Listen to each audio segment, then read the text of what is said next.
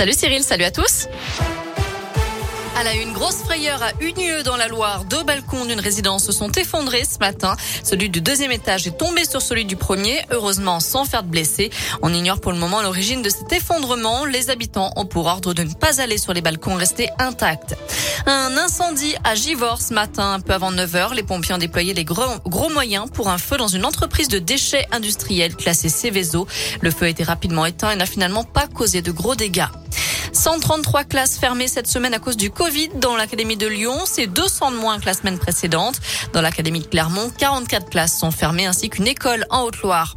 Ce vendredi marque aussi le coup d'envoi de la foire internationale de Saint-Étienne. 200 exposants sont installés jusqu'au 4 octobre au parc des expositions fraîchement rénové.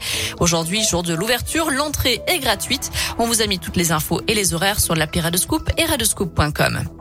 C'est une première. À partir de demain, des vols réguliers pour l'Égypte seront proposés au départ de l'aéroport Lyon-Saint-Exupéry. Ce sera tous les lundis avec Air Cairo et Sun Express. À suivre l'élection de Miss Rhône-Alpes demain à Chambéry. Alors qui va succéder à la lyonnaise Anaïs Roux? Parmi les 20 prétendants, trois viennent du Rhône. Amandine Talon, Célestine Favergeon et Charline Pringot.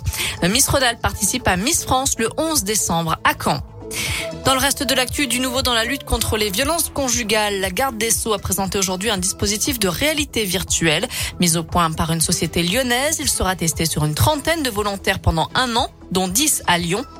Des hommes déjà condamnés pour violences conjugales et qui présentent un risque de récidiver.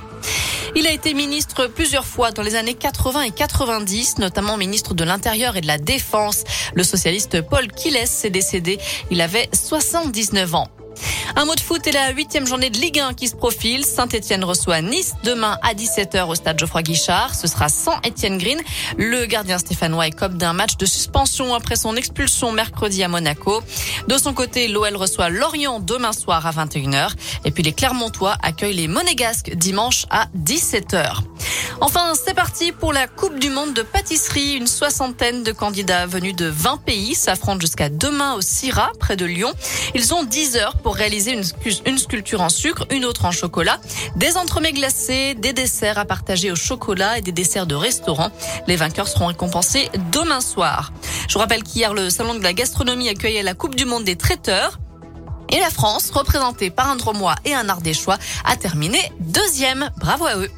Voilà pour l'essentiel de l'actu. On jette un œil à la météo pour cet après-midi. Alors pour aujourd'hui, c'est un grand soleil, des températures maximales comprises entre 24 et 26 degrés.